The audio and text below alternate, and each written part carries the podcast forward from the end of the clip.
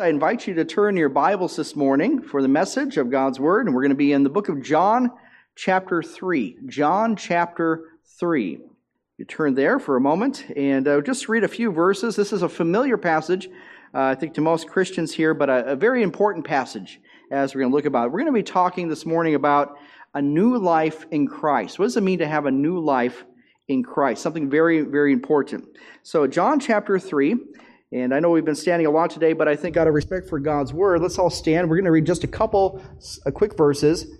And I want us to start in let's start in verse 1. We're going to read just a few verses here and there, so just follow along as I read. So John chapter 3, it says, "There was a man of the Pharisees named Nicodemus, a ruler of the Jews. The same came to Jesus by night and said unto him, Rabbi, we know that thou art a teacher come from God, for no man can do these miracles that thou doest, except God be with him. Jesus answered and said to him, Verily, verily, I say unto thee, except a man be born again, he cannot see the kingdom of God." And then skip down to verse number 14. It says, "And as Moses lifted up the serpent in the wilderness, even so must the Son of Man be lifted up, that whosoever believeth in him should not perish, but have eternal life." And this one we probably know by heart. "For God so loved the world, that he gave his only begotten Son, that whosoever believeth in him should not perish, but have everlasting life. For God sent not a Son into the world to condemn the world, but that the world through him might be saved."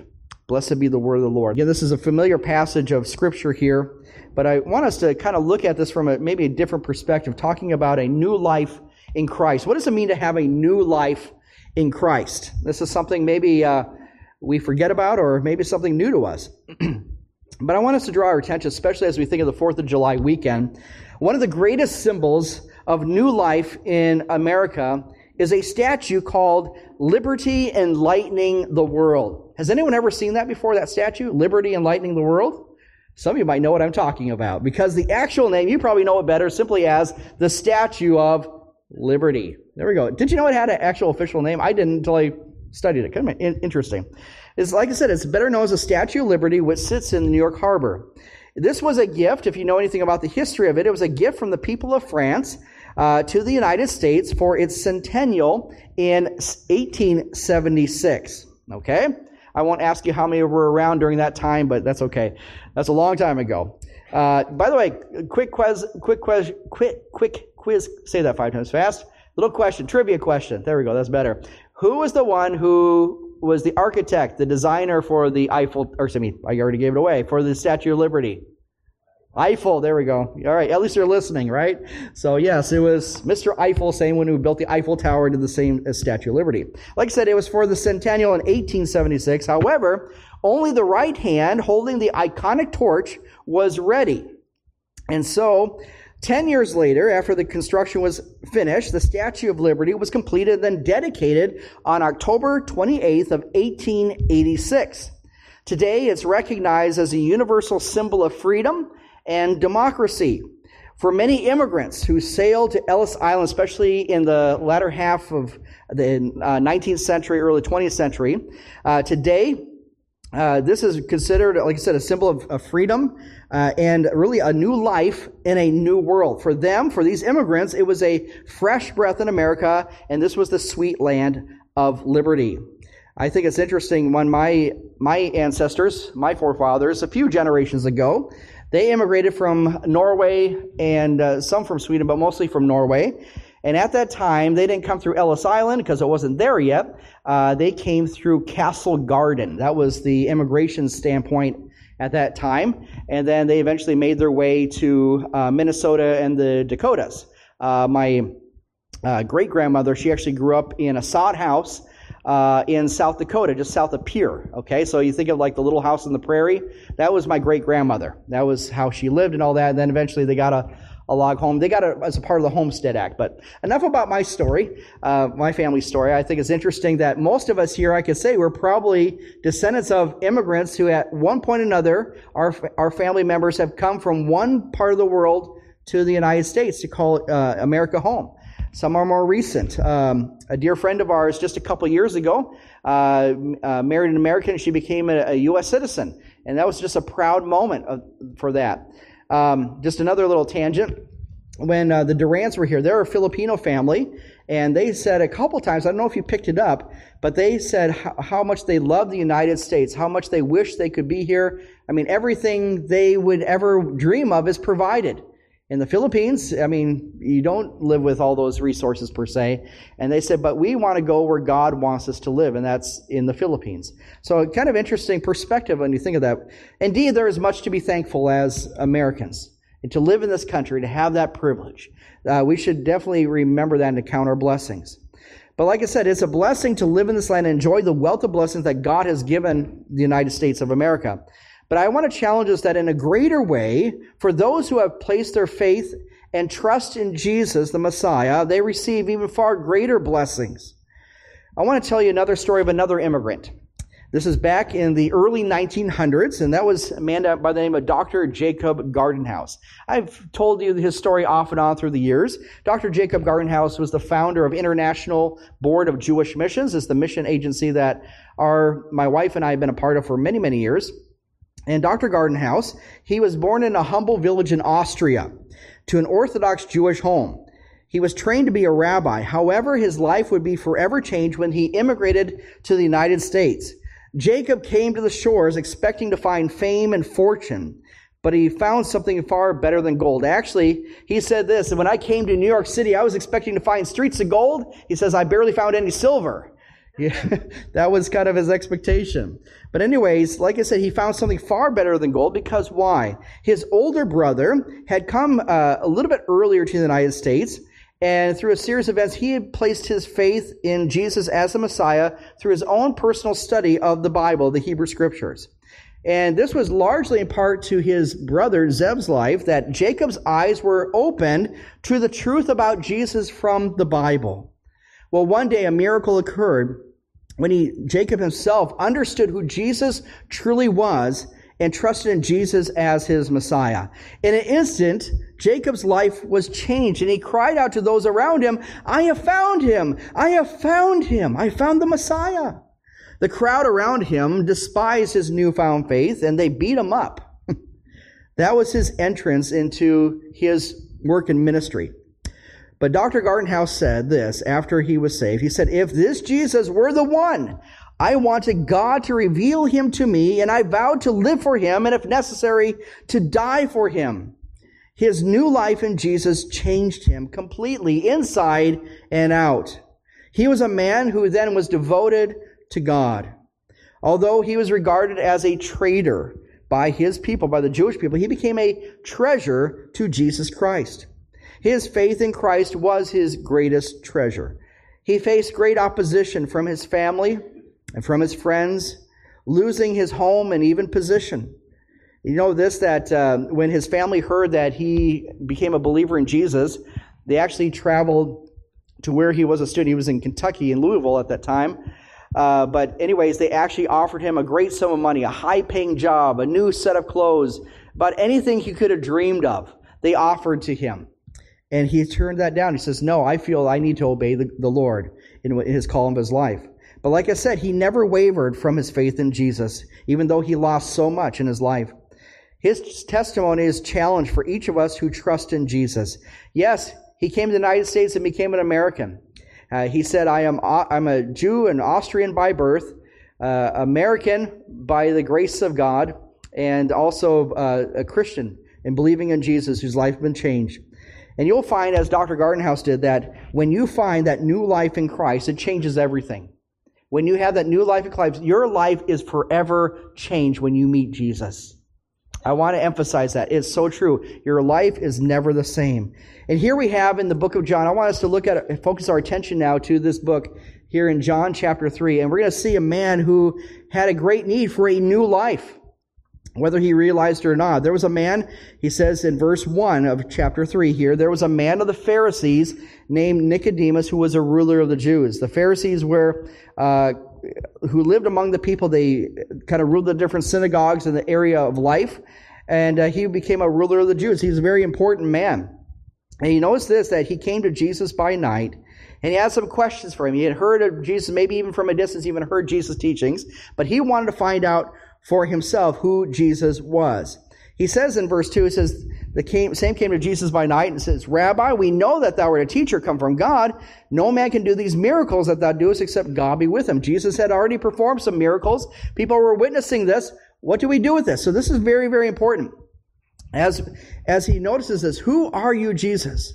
This kind of reminds me, I heard a couple years ago a story of a young man who became a believer in Jesus. He was a Jewish man, and he actually was going to, believe it or not, a private Christian school in New York. And he would, from his Christian classmates, he would ask them questions about Jesus. And then he would go over next door to the rabbi, to the synagogue, and talk to the rabbi about, who is this Jesus? And of course, they're getting conflicting reports of who this Jesus is.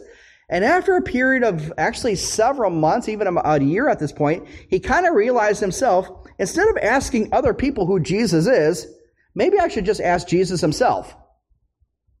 I think that's something very important. A lot of people try to get their information about God or information about Jesus from other sources. They look in books, or they see or hear some type of teacher or speaker about it. But a lot of times they forget to go to the very source of who Jesus is. Where do we find it? Where do we find who Jesus is? It's in the Word of God. And so this is our challenge to us. Maybe we should ask Jesus himself, who are you? How do we know who God is? And Jesus answers this in verse 3. Jesus answered and said unto him, Verily, verily, or this is the truth, I say unto thee, except a man be born again, he cannot see the kingdom of God. Here's the thing. A lot of times we try to get to God in our own means, in our own ways. And the thing is this, except a man be born again, he cannot see the kingdom of God. This is pretty strategic. There's a lot of people who try to get to God or get to heaven on their own merit. Man, for example, I've gone to Bible college, or I've gone to a seminary. I've been to church all my life. I did this. I gave to this group. I gave to that group. I did all these things. I've tried to live the best life I possibly could. They try to create all these different levels of, hey, I've done all these good things to get to heaven or get to God. And like I said, a lot of people, there's all kinds of religions and groups out there that are trying to do the exact same thing. In their own way, they're trying to get themselves in God's favor. But the Bible is very clear. Jesus himself, what does Jesus himself say about that? Is that Jesus' requirement? Here's the thing. We cannot enter heaven in our current condition. The Bible says in Romans 3:23, for all have sinned and come short of the glory of God. The word that we have all sinned and come short of the glory of God literally means the word sin is to miss the mark. How many have ever tried to shoot a bow and arrow before? Maybe they used to be really good at it. I was never good at it, okay? But so many times when I remember going to camp when I was young, and we would have bow and arrow and archery, things like that, and I'm aiming there trying to shoot it. I think maybe out of the several times I tried, I could never really hit the mark well. I definitely couldn't hit the bullseye, folks. Unless I was like 3 feet away. Maybe then I could do it. I'm just not that talented. Okay, some people are, but here's the thing. In our own life, in our own condition, it's like shooting that bow and arrow, trying to hit that mark. In our own strength, in our own merit, there's no way we can. Because why? The way that we come to God can't be on our means, it's on God's means. As we see here, Jesus said, except a man be born again, he cannot see the kingdom of God. So what does it mean to be born again? Another word we use is regeneration, to come alive. This is something that only God can do. How do we know that? Because look at what Nicodemus says in verse 4. Nicodemus saith unto him, how can a man be born when he is old? How can he enter the second time and his mother wouldn't be born? We're not talking about physically being born again. I mean, if I had to do that, my mom would have a nightmare, okay?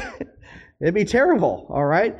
But here's the deal. This is talking about a spiritual birth. The work that comes from within. So I like this is what Charles Ryrie, he's a Christian commentator, he's with the Lord now, but this is what he wrote about that. Very, very simple.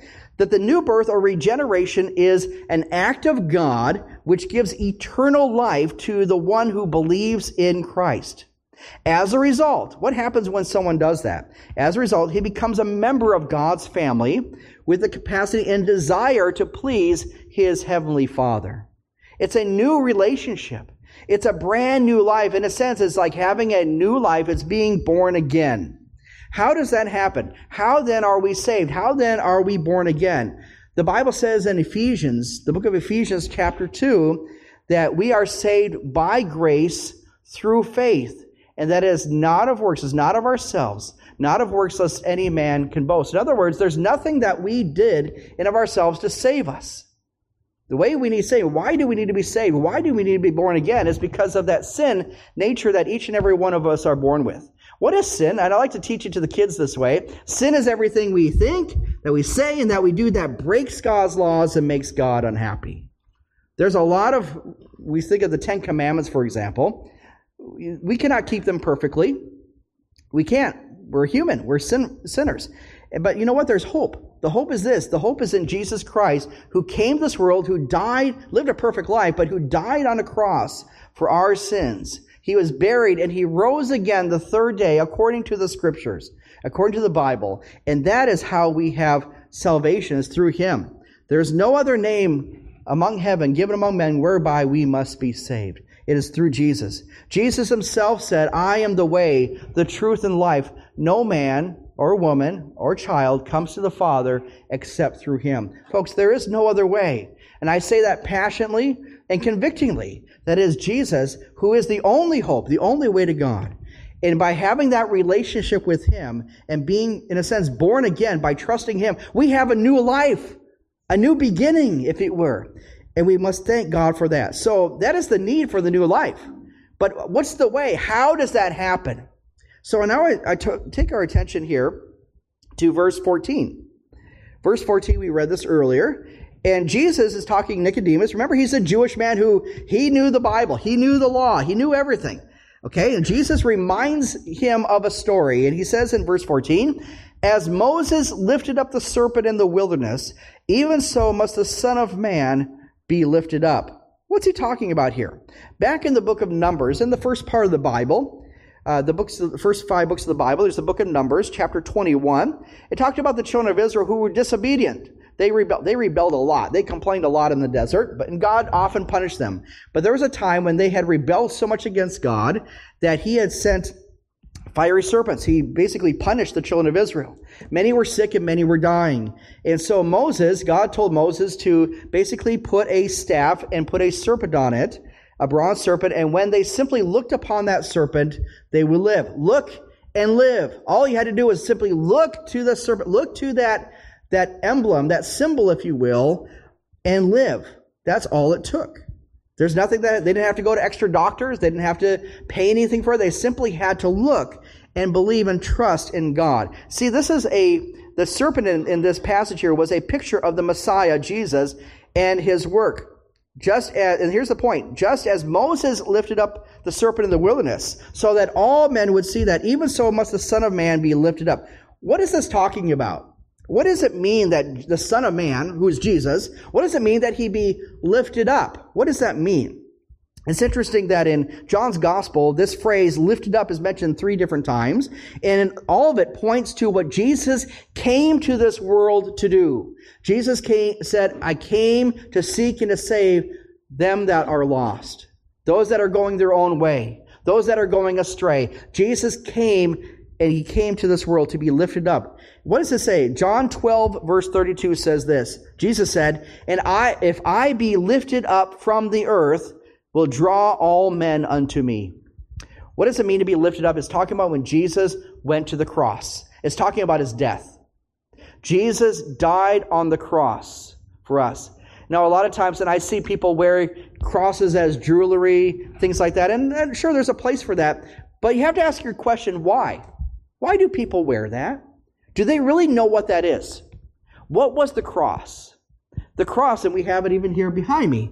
What is that? What is that actually? Remember this, that during the times of Christ, 2,000 years ago, the Romans, who were in control of Israel during that time, and then the region beyond, that crucifixion was a very common method of capital punishment. It was a death. When someone carried their cross, they were going to die. They were going to die for some type of crime, some type of rebellion, something they did against the emperor and the state. And it was actually given to those who were not Roman citizens, by the way. There was a law that protected Roman citizens from that death. However, it was a gruesome death when someone would be either nailed or tied to the cross. Usually they'd be whipped and beaten. They'd be humiliated. They'd be stripped of their clothing and left on the elements. And many times it would take several days for that person to die on that cross. And yet, this is the way the Lord has chosen to redeem us, by sending His Son to die on a cruel and old rugged cross, as we sing sometimes. And yet we cherish it. Why? It's not the cross itself, it's who was on the cross. Jesus, our Savior, who came to save us from our sins. Sometimes it doesn't mean Savior. Think of another word I like to use with the kids. Think of a rescuer, someone who rescued us from our sins, that we could never rescue ourselves.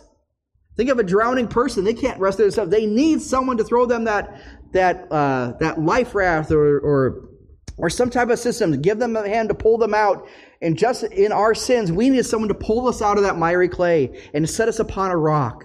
We need someone who would deliver us as well. And that's why Jesus came to this world. And that's why it says, as Moses did that, said Nicodemus, going back to the story, Nicodemus, you remember that story when Moses lifted up the serpent, and guess what? People looked upon that and they were saved. Guess what? If you look to me and what I am about to do here shortly, I will die for your sins and for the sins of the whole world. And if the world would simply look to me for their hope of, this is how you are born again.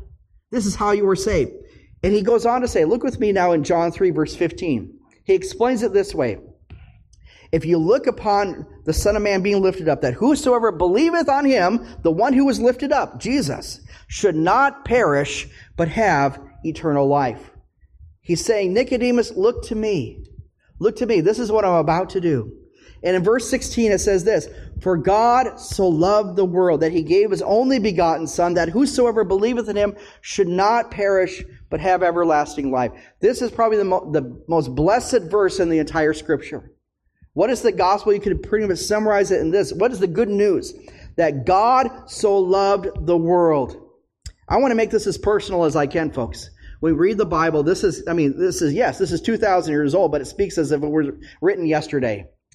But it says this, that God so loved the world. Who's in the world? You are. All right? As far as I know, you're all here in the world, right? Okay? You live here on this world. So I want you to put your name in there. For God so loved Aaron. So God so loved, you put your name there, that he gave his only begotten Son. Who is that Son? Who's that talking about? Jesus, yes. That whosoever, that's back to you, put your name there, that if Aaron believes in him, in Jesus, Aaron would not perish, but Aaron would have everlasting life. Isn't that beautiful? This is personal. Yes, this is a message given to Nicodemus that one night, but this is a message that's given to each and every one of you and to the whole world personally, that God so loved you and gave you his only begotten Son, Jesus. What did Jesus do for you? He lived a perfect life. Came from heaven, was born in a manger in Bethlehem. We were talking about that Christmas time, okay? Think about the Christmas solids going through your head right now. He lived that perfect life, did all these miracles, did all these great teachings. People followed him, but eventually what? He lived a perfect life and went to the cross. And he died and he suffered for us. He died on the cross and he was buried. Why do we emphasize that he was buried? If someone's buried, that means they're what? Dead. That proves that he actually died. Jesus didn't just go to the tomb and he took a nap. He physically died. But guess what? God has raised him from the dead, giving us hope and the resurrection. Amazing that God did that. And if we simply believe this good news, that's why it's called the gospel, simply means good news. This is good news for the world, that he gave his only begotten Son, that whosoever, that's you or me, believes in him, we should not perish. What does that word perish mean? I like to say this, especially when we're working with children here, that to perish means to be eternally separated from God forever. There is no hope. You're out of the presence of God. Folks, that is a frightening thing, to be eternally separated from God. But if that person does believe in him, puts their trust in him, has faith in him, they will have everlasting life. Talking about everlasting life, what does that mean? Everlasting or eternal life is not just the quantity. We think of that's simply forever and ever and ever. Time will never end. And that is true. But this is not just the quantity of life, how much time there is, but also it's the quality of life. It's a new life completely. Put it this way, folks here, when you got married, wasn't that a total change for you? Ask your spouse, right? Your life is going to change, all right? When you have children, does not your life change? Absolutely. The things you used to do, you can't do them anymore, not like you used to, right? At least for a period of time. There are things that change in this. And the thing is, when you enter a new relationship with Jesus Christ, when you trust Him as your Savior, guess what happens? You become a new creature, a new creation. You're on a new path of life. Old things are passed away. All things are become new. It's a different quality of life. And it's life to the fullest. It's an amazing life. By the way, I don't know if I've ever met a Christian who has said, man, I just regretted trusting in Jesus. I regretted that I got saved. Think about that. This is life-changing. And this sets you on the course for heaven. Amazing when you think about that. So that's the way of the new life. It's through Jesus Christ and the cross. But I want to finish out today by talking about not just the need for new life and the way of new life, but let's talk about the assurance of new life. There's a lot of Christians, I've talked to many who, they just struggle with that assurance. How do I know that I really have this new life? How do I know that I'm really saved, that I'm really, as Jesus said, born again, have that new life and new upbringing? Remember this, first of all, that in Christ there is a difference between life and death. Look with me at the very end of John 3 in verse 36. The very last verse, it says here, he that believeth on the Son, Jesus, hath everlasting life. And he that believeth not the Son shall not see life, but the wrath of God abideth on him. Jesus is pretty straightforward on that. I think it's pretty amazing. So Jesus Christ is the difference between life and death. Not talking about a physical death per se, but we're talking about spiritual death. Again, having that hope and assurance that we'll be with Him in heaven or being eternally separated from Him. The Bible says that there is a place called hell that's fit for the devil and his angels. Okay? So this is very, very important as we see this. But for those who have placed their trust in Christ, and I trust you have today, that in Christ, as it says in 2 Corinthians 5:17, I actually quoted part of it earlier. It says this, that if any man or woman or child be in Christ, he is a new creature, a new creation. Old things are passed away. Behold, all things are become new. Old things are passed away. What does that mean? Old things, that's your old life. That's your old sinful life. The things that you were involved in. Let me give you a little testimony of a lady named Kim. I think I've shared briefly her testimony before. She's a friend of ours that we led to the Lord back in Tennessee when we used to live there. She came, visited our church and all that, and we were able to spend some time with her. She's a Jewish lady, and she was just very confused about everything in life. She wanted answers, and she had been praying, or actually seeking the Lord, saying, I need you, but how do I do this? And so we were able to counsel her through the scriptures of how she can know the Lord Jesus as her personal Savior. She finally came to a point where she recognized that Jesus is the only way, and she must put her faith and trust in Him for what He did for her on the cross. And when she prayed and she asked Jesus to come into her life and change her, give her that new life, she looked up at us, and with tears in her eyes, Kim said this, I'm a clean woman. She had struggled so much in her life with sin and other issues in her life. She struggled in her family and her upbringing. And now when she became a believer now, her life changed in that moment. For her, old things were passed away and all things were become new. In Christ, we have new life. The Bible says in Romans 6, therefore we are buried with Him by baptism into death, and that as Christ was raised up from the dead by the glory of the Father, even so we also should walk in newness of life. In other words, when someone is saved, when they put their trust in Christ, they have a new walk with the Lord. That's what it's about. Baptism, which we're going to do in a couple of weeks. By the way, if you're wondering where our baptistry is, actually underneath the piano. Don't worry, no one's going to get electrocuted. But anyways, that's where it's at. But when someone goes into the water, it's a great picture of what Jesus did for us on the cross. That when He was buried, that's when He died. Under the water, He was buried. And then coming up out of the water represents the resurrection. And so even so, we walk in newness of life. It's a new direction that we go. And it's a beautiful direction as we give our heart to Him. And with that comes a desire. First of all, we are part of a family of God. And also there is a desire. I love it when I see people who have understood their need for salvation, they've got saved, they are just want to do something for the Lord. They want to tell other people about it. That's a good thing to do. That's a good thing to have. In my own personal testimony, I grew up in northern Minnesota in Brainerd. And my parents were actually Lutheran. I was sprinkled and baptized as a baby and all that. And so my parents, they loved the Lord. They were in part of a church. But when I was about 3 or 4 years of age, my parents started going to a different church. And they were invited to work out at a Bible camp out near Pillager. If you know that area up there, it's just a little bit west of Brainerd. And I remember as a young child hearing the speaker at the camp. And I understood, even at that young age, I understood very clearly what was taught. He said that Jesus is the only way of salvation. And I understood at that age that I was a sinner in need of a Savior, and only Jesus could take care of my sin. And I remember praying and asking Jesus to come into my life and change me. I remember clearly to this day what happened. Now, you might not have been for when that happened. Could have been at different times of your life. But guess what? You'll never forget that moment when your life was completely changed. The Bible says that we are transformed from darkness into light. It's like the light bulb turned on. It's like, yes, I understand it. Yes, I know God. And yes, I want to live for Him. You see, when we're saying, what's the old life versus the new life? The old life is that we're bondage. We're kept in that sin. The new life, we're freed from that sin. What are we freed from? When we are saved from three things. We're, first of all, saved from the penalty of sin. The Bible says that the wages or the payment of sin is death. But the gift of God is eternal life through Jesus Christ our Lord. So we're saved from the penalty of sin, that spiritual death. We're also saved from the power of sin, that sin does not have control over you that it did before. You are freed from that. So as a believer, if you sin, it's a choice to sin. Okay, very important.